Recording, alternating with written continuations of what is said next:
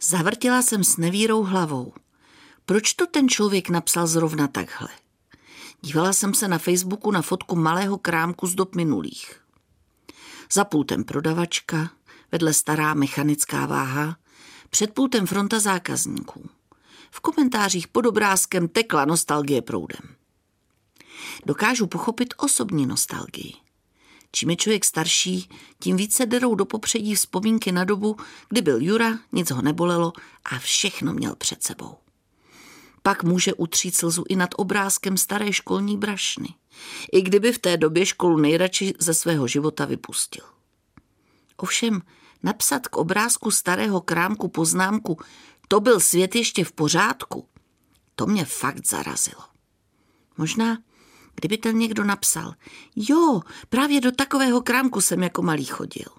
Vždycky mě bavilo sledovat lidi, co kdo kupoval. A občas jsem dostal i žvíkačku zadarmo. To by se dělo. Ovšem formulace to byl svět ještě v pořádku naznačuje, že ten dnešní v pořádku není. Což naštěstí není pravda.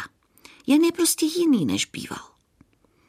Napadlo mě, že by těm lidem možná pomohla myšlenka na budoucí nostalgii, aby si uvědomili, že i dnes je na světě fajn a právě na takový svět budou jednou nostalgicky vzpomínat současné děti. Představte si to se mnou. Tak rád jsem tam jezdil. Bílý dům pod starými stromy, kolem kitky a přátelský pes. Nedočkavě jsem tiskl v ruce ovládátko od brány, jen abych byl na dvorku co nejdřív. Jako první jsem zamával do kamery. Děda měl v pracovně vždy zapnutý monitor bezpečnostního systému. Můj mobil pípl, automaticky se připojil na známou Wi-Fi. Spěchám za babičkou, mám pro ně novou apku do mobilu, té neodolá. Vcházím do přívětivé kuchyně. Na stole je zatím jen notebook, ale vím, že brzy tam bude i něco na zub.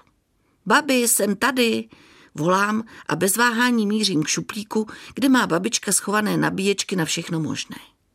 Jsem tak rád, že se některé věci nemění.